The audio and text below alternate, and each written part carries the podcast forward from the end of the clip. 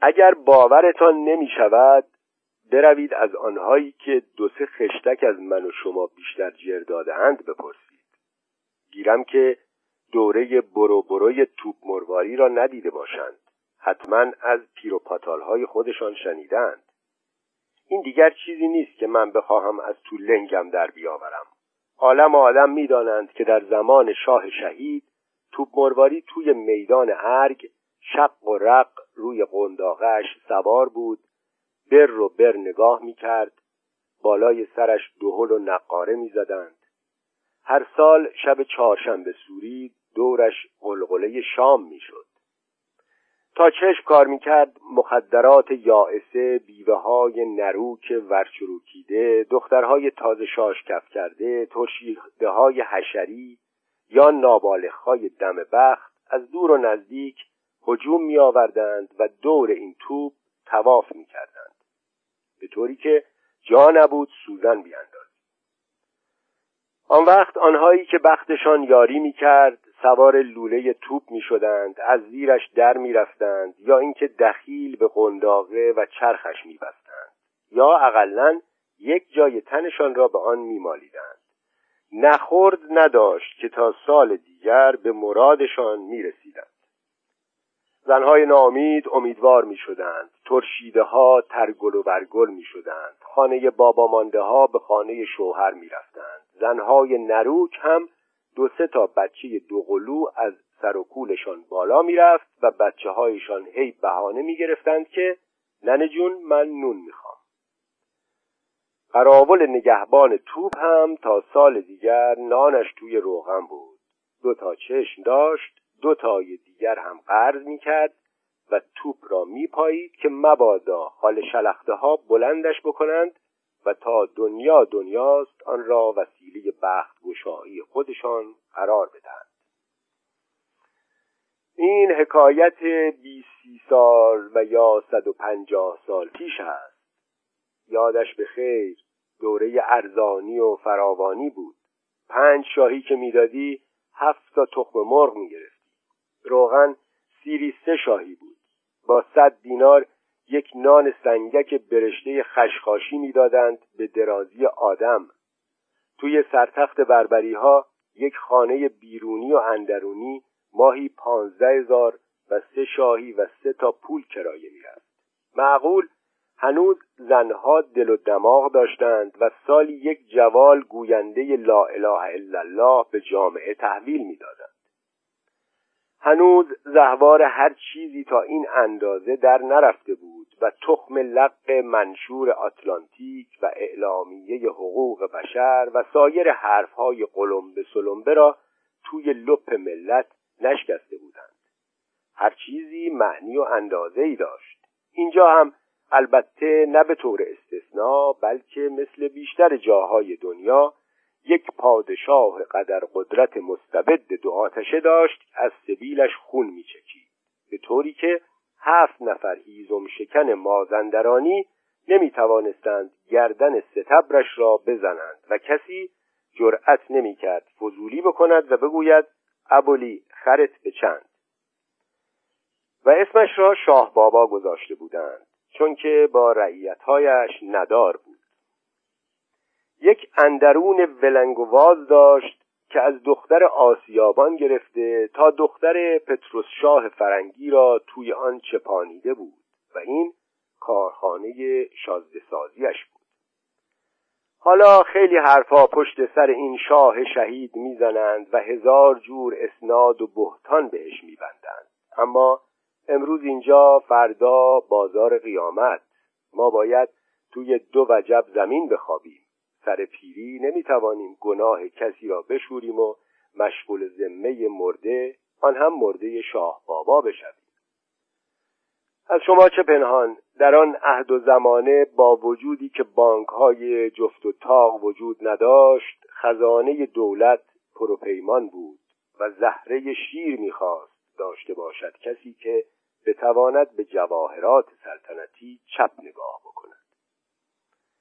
بدون آیدی سرشار نفت که در تاریخ ایران سابقه نداشته و معلوم نیست کدام دولت فخیمه سگخور می کند دولت افلاسنامه صادر نکرده بود. اگرچه مشتری آهن پاره و اسلحه قرازه نبود اما اسم خودش را ملت پست عقب افتاده نگذاشته بود و از خارجی وام و اجاره نمی‌خواست.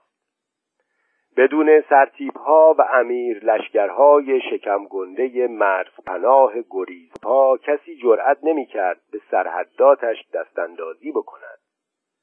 بدون متخصصین تبلیغ وطن پرستی که در اثر مرض فشار پول در خارجه معلق بزنند مردم به مرز و بوم خودشان بیشتر علاقه داشتند.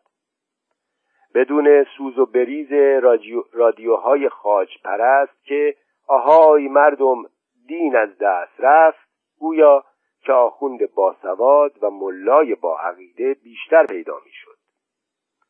بیان که شب شش بگیرند و اسم میهنشان را عوض بکنند انگار که شهرت و آبروی این آب و خاک در نظر خارجی ها خیلی بیشتر از حالا بود.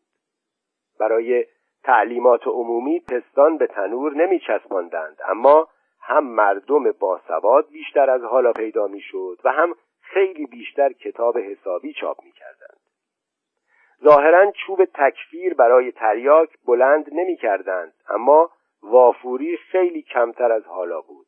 باری هنوز جزیره بحرین را به ارباب واگذار نکرده بودند. هنوز بخشش کوه آرارات فتح الفتوح به شمار نمی رفت هنوز شاه بابا حق کشتیرانی در دجله و فرات را از دست نداده بود و یک تکه خاکش را هم به افغانها حاتم بخشی نکرده بود و برای تمدید قرارداد نفت جنوب هم مردم را دور کوچه نرقصانیده بود. اما اسم خودش را هم کبیر و نابغه عظیم و شن نگذاشته بود. خلاصه آنکه حساب و کتابی در کار بود. هنوز همه چیز مبتزل نشده بود. مردم به خاک سیاه ننشسته بودند و از صبح تا شام هم مجبور نبودند که افتخار غرغره بکنند و به رجال بازی های رجال محترمشان هی تفاخر و تخرخر بنمایند. و از شما چه پنهان؟ مثل این بود که آبادی و آزادی و انسانیت هم یک خورده بیشتر از حالا پیدا می‌شد. برگردیم سر موضوع توب مرواری خودمان. گفتیم خراول نگهبان کشیک می‌داد که خال شلقده ها توپ را بلند نکنند. حالا شما گمان می‌کنید توب مرواری یک چیز فسقلی بود که می‌شده آن را زیر چادر و چاخچورشان قایم کنند و جیم شوند. العیاذ بالله. این یک اشتباه لپی است و ما نمی‌دانیم چطور چون این خطایی از لای فاق قلم خودنویس ما بیرون جست برای اینکه درازی لوله این توپ هفت قدم و شعاع دهنش هفت اینچ و وزن گلولش دست کم هفتاد و هفت کیلوگرم و وزن لوله آن هفت خروار بوده است. به علاوه هفت کارمند ویژه یکی برای باروت ریزی دومی برای سنبه زدن سومی برای کهنه تپاندن چهارمی برای گلوله انداختن پنجمی برای فتیله گذاشتن ششمی برای قنداق نگه داشتن و هفتمی برای فرمان آتش دادن داشته و همین که در می‌رفته هفت متر عقب می‌زده و هفت کارمند محترم خود را هر دفعه بیریا زیر می‌گرفته است. در این صورت یک چیز به این نکره ای را رستم دستان که سهل است. اوجبن اونق هم سگ کی بود که بتواند از سر جایش تکان بدهد. اما لوله این توپ نه تنها از هفت جوش و از هفت فلز گرانبها آهن و سرب و برنج و ارزیز و روی و مس و انتیمون ترکیب یافته بود بلکه عنصر مهمی به نام کانتاریدین در آن وجود داشت. پرانتز باز. ناگفته نماند که ما به طور کلی به علت بخ و زنت و خبس جبلت و شر طبیعت از افشای میزان دقیق مواد ترکیب کننده خودداری می کنیم و همچنین نمی‌گوییم وزن ویژه و حساسیت این مفرق که در اثر مالش و سایش در هر سال هفت درصد از آن میکاهد و به تشعشع نامرئی آن هفت در هزار می افزاید و قدرت استحکام و مقاومت این فلز چقدر است؟ و نیز از افشای این مطلب دریغ میورزیم که اگر لوله این توپ را از فاصله هفت متر روی ساختمان سه اشکوبه خانه خشتی به رسم یادگار ول بکنند ممکن است طبقه اول و دوم ابدا آسیب نبیند. اما زیرزمین و آبنبار در صورتی که مجزا باشد به کلی خراب شود. و اینکه اگر آن را تبدیل به مفتول بسیار نازک ذربینی به قطر هفت هزارم میلیمتر بکنند به احتمال قریب به یقین می شود گفت که هفت دور به کمر کره زمین پیچیده می شود. و یا اینکه اگر فلزش را زوب بنمایند می شود با آن هفتاد و هفت هزار و هفتصد و هفتاد و هفت سوتسوتک امریکایی ساخت. البته این حقیر نابغه عظیم و شعن گمنامی هستم که بعدها دنیا قدرم را خواهند شناخت و مجسمم را خواهند ریخت و برای فقدانم آب پیاز توی چشمشان خواهند چکانید. نن من غریبم راه میاندازند و روی سنگ قبرم گل لال عباسی نثار خواهند کرد. اما برای اینکه مبادا دانشمندان اروپا مانند انیشتن و لانجون و مادام کوری و ادیسون از کشفیات این فقیر بی بزاعت سو استفاده نمایند و آن را به نام نامی خودشان غالب بزنند تا زمانی که پتنت یا پته اختراعات و اکتشافات خودم را به صحه ملوکانه و مقامات صلاحیت دار نرسانده ام آمار صحیح و ارقام دقیقی که فراهم کرده ام علل اجاله مقشوش می کنم تا لاقل پس از مرگم این افتخار تاریخی در بست برای میهن عزیزم باقی بماند. پرانتز بسته حرف سر کانتاریدین بود که به زعم برخی از علمای عالی مقدار مانند ادیسون و مادام قوری و لانجون و اینیشتین خاصیت شهوت انگیز این توپ از دولت سر همین ماده بوده است. ولیکن چنان که بعد اشاره خواهد شد معلوم نیست زرات خانچی های بومی کوستاریکا چگونه این ماده را به دست آورده بودند. باز هم ناگفته نماناد که بعضی از علمای بسیخو آنالوتیقا از جمله زیغموند فروید و مقنوس هرشلفت و خالو الیس معتقدند که پرستش و نیایش فالوس داخل پرانتز آلت تناسلی اولین مرحله نشو و نمای فکر مذهب نزد توایف بشر به شمار می رود زیرا در آن زمان بشر ساده لوح به جز آلت تولید مثل خدای دیگری را به رسمیت نمی شناخته. و چون در جامعه آن روز زن فرمان روایی داشته و کیابیا و همه کار بوده و برای انتخاب خدا فقط او حق رأی داشته لذا آلت تناسلی نرینه را برای پرستش مظهر الوهیت قرار داده و برگزیده بود. ولیکن مردها از پرستش آلت تناسل مادینه سرباز زدند و به همین جهت معروف به بتپرست و بیدین و مرتد و زندیق شدند. بعدها برای تبرعه خودشان در جامعه و همدردی با جفت محترمشان بالاخره متوسل به پرستش آلت دوگانه بزرگی شدند تا نه سیخ بسوزد و نه کباب. و به مذهب لینگا سونگ گرویدند. از این رو احتمال قوی می رود که توپ مرواری نه به منظور جنگی بلکه از نظر شباهتی که لوله توپ با آلت تناسل دارد برای اجرای مراسم مذهبی فالوس ساخته شده باشد. چنانکه بازماندگان پیروان این طریقت را در معابد لینگام هندوستان می توان یافت. پس به طوری که ملاحظه می‌فرمایید تحقیقات علمی و فلسفی به ما ثابت می نماید که علت تمایل به پرستش این توپ یکی خاصیت شهوت انگیز کانتاریدین بوده که یک جور شقاقل و یا ماهی سغنقور اسپانیولی می باشد که در آلیاژ توپ وارد کرده بودند. و دیگر خاصیت اشتها آور مناظر و مرایایی و هیکل آن. از این قرار عقیده و ایمان به این توپ مبتنی بر یک جور مذهب طبیعی و عمومی و ناشی از تمایلات ذاتی بشری بوده و نه علکی و آش کشتی مانند سایر عقاید و ادیان و اوهام. اگرچه لزومی ندارد اما باز هم برگردیم به اندرون شاه بابای خودمان.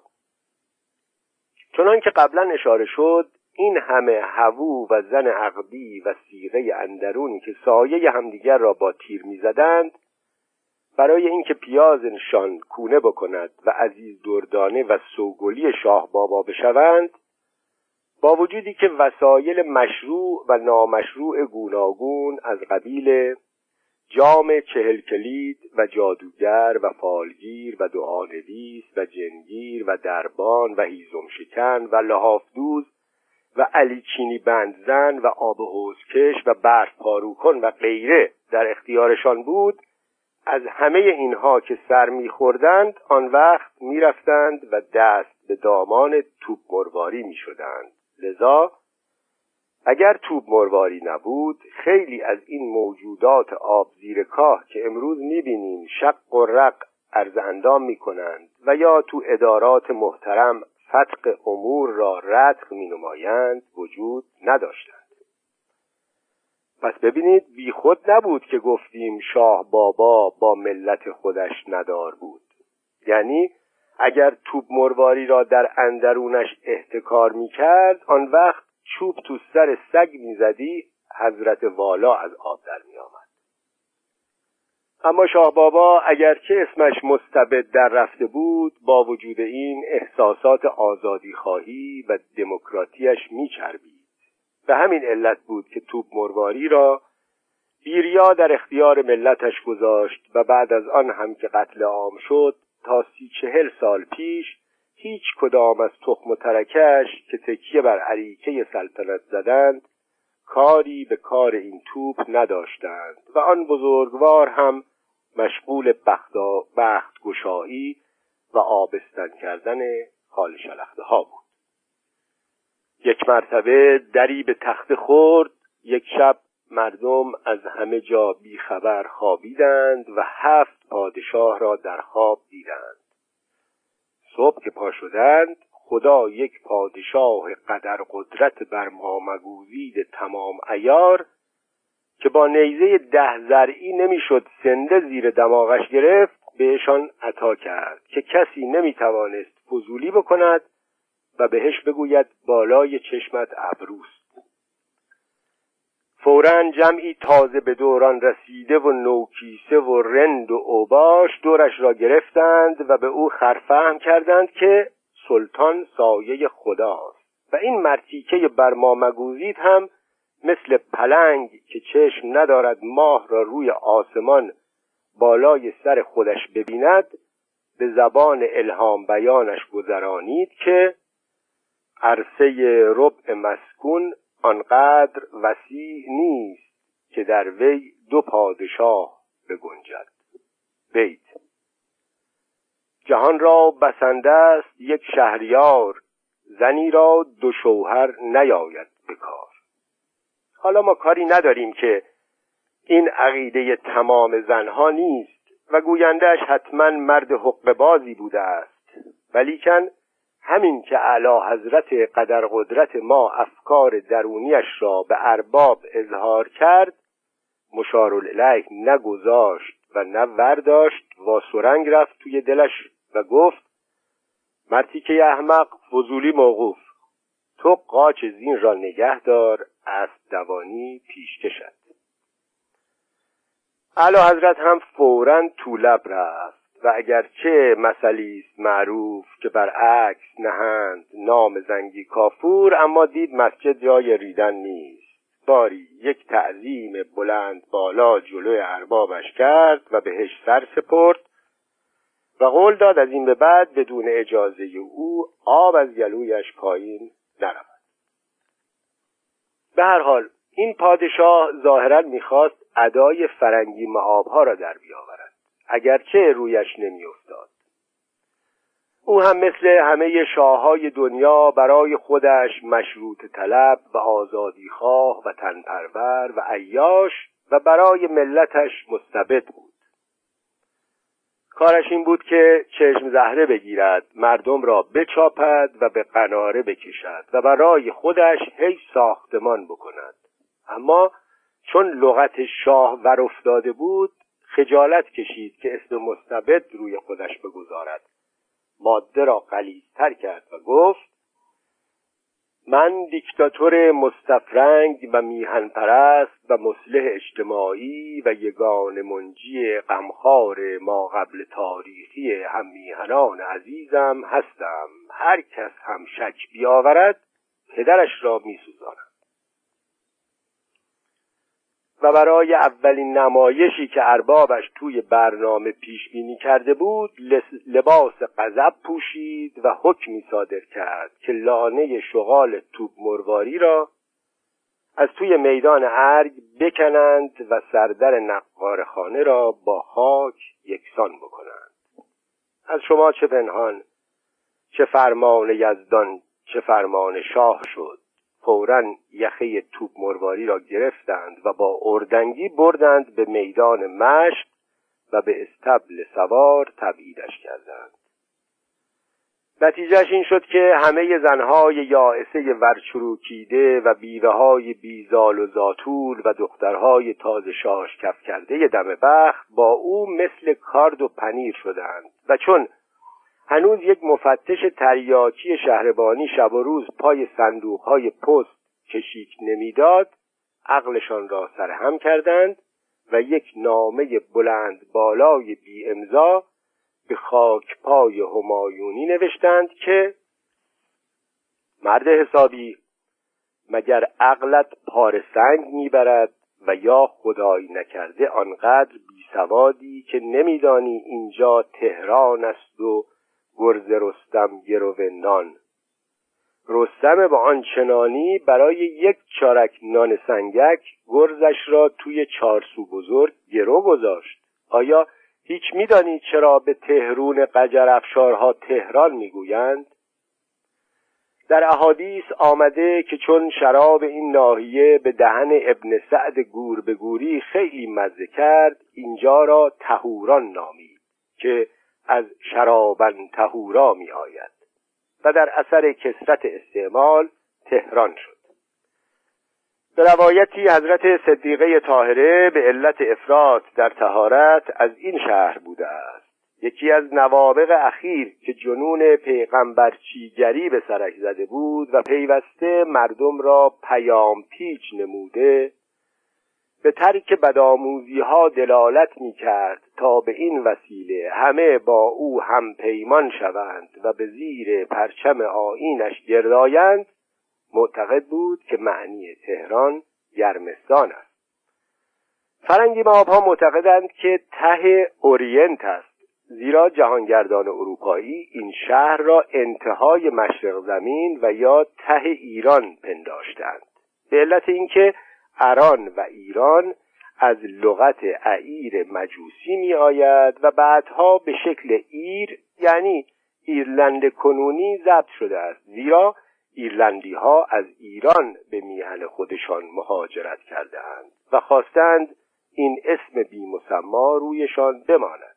همچنان که جرمن های کرمانی الاصل از کرمان به بلاد جرمانیه سفر کردند ولیکن علمای پیشین در این روایت اختلاف کردهاند و در حدیث معتبر از کعب الاحبار آمده است که تهران در اصل تهوران یعنی شهر کلختان بوده است. زیرا اهالی آن دائم التهاره بودند و از استعمال تنبان سخت پرهیز داشتند به روایت دیگر در اصل تهران بوده است. مشتق از ته به معنی زیر و ران به معنی راننده.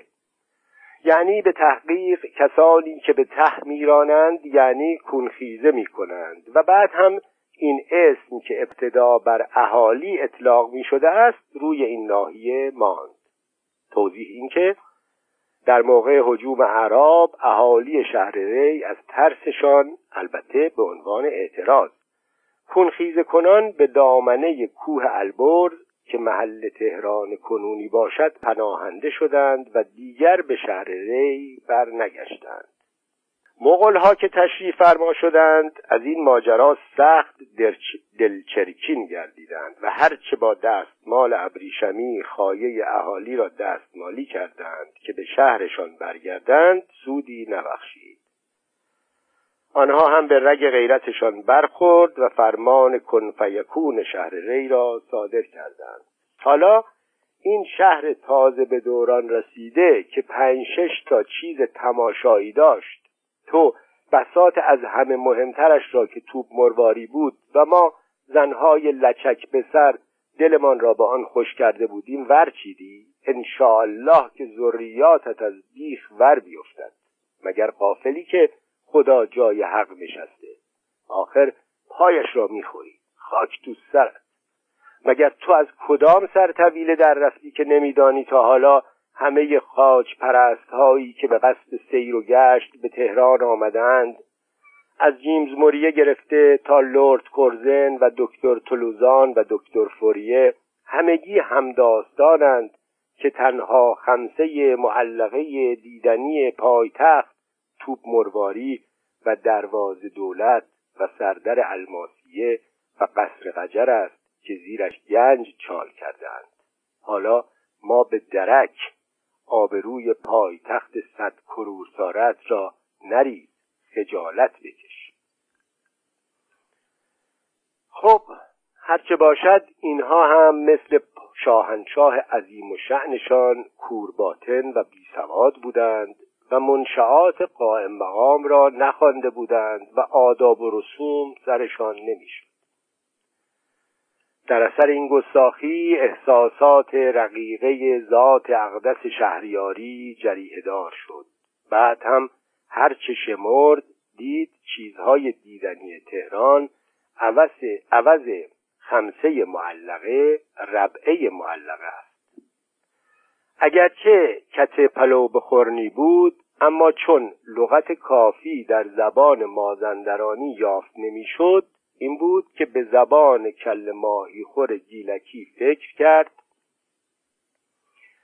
حساوه از زنکان چلپدر اراقی سیرابی خور خشتک پلشت سینه بریده حقن حق اشن دست فدن تا امی ذات مقدس ملوکانه امر ایجور شوخی بازین راه دنگانید اشن به خیالی که پیش از ذات مقدس اما آدمیانی ایسا بید امارت ممارتانیم چاکو دبید.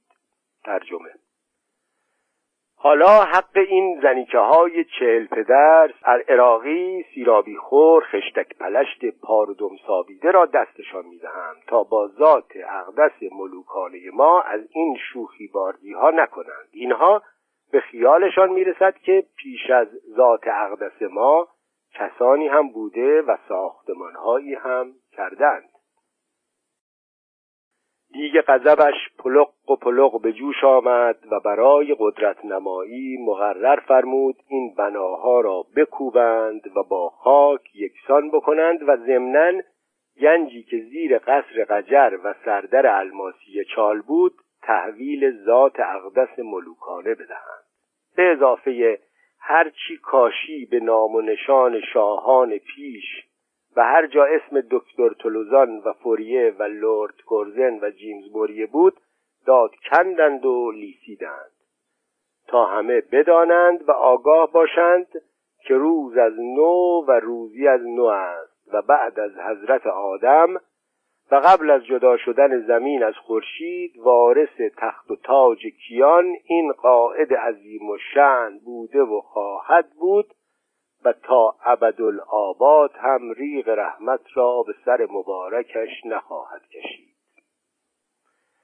اما چون هیچ وسیله‌ای برای از بین بردن توب مرواری نداشت برای اینکه دل خال شلخته ها را بسوزاند آن را برد در حیات باشگاه امیر لشکرهای زاپاس داد برایش قنداقه سمنتی ریختند و آن میان در قیدش گذاشت و دستور داد هیچ زن امول و خال شلخته را نزدیکش راه ندهند و به این وسیله آن را فقط برای حرمسرای محترم خودش منوپل کرد و تا امروز روز به همین حال باقی است. حالا بیاییم سر تاریخچه توپ مرواری. در این باب روایات گوناگون وجود دارد.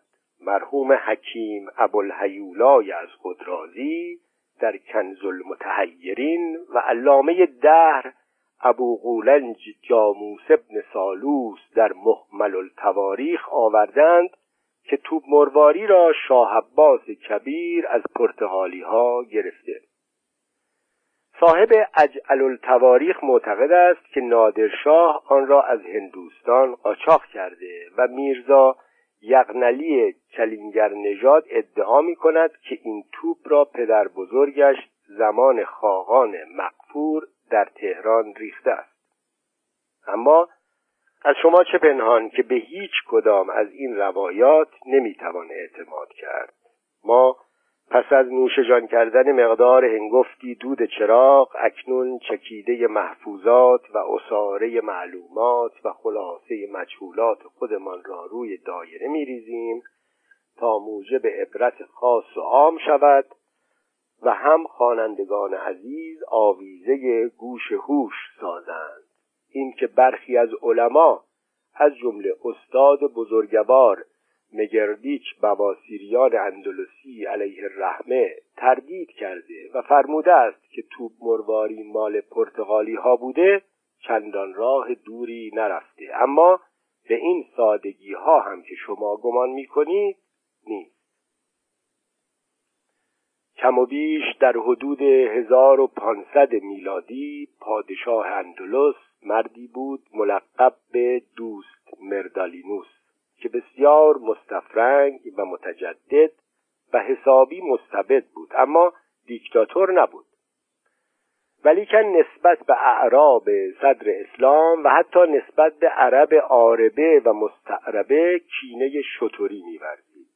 لابد خودتان بهتر می‌دانید که در آن زمان مملکت اندلس زیر مهمیز بربرها و اعراب مغربی بود که با خلوص نیت و صدق عقیدت از کفار عیسوی ساو و باج و خراج و جزیه بسیار می گرفتند و می‌خواستند بدین وسیلت سقل آن ملحدان از خدا بیخبر را صاف کنند تا نورافکن ایمان از وجناتشان درخشیدن بگیرد و کفرستان دلشان به پاکستان مبدل شود.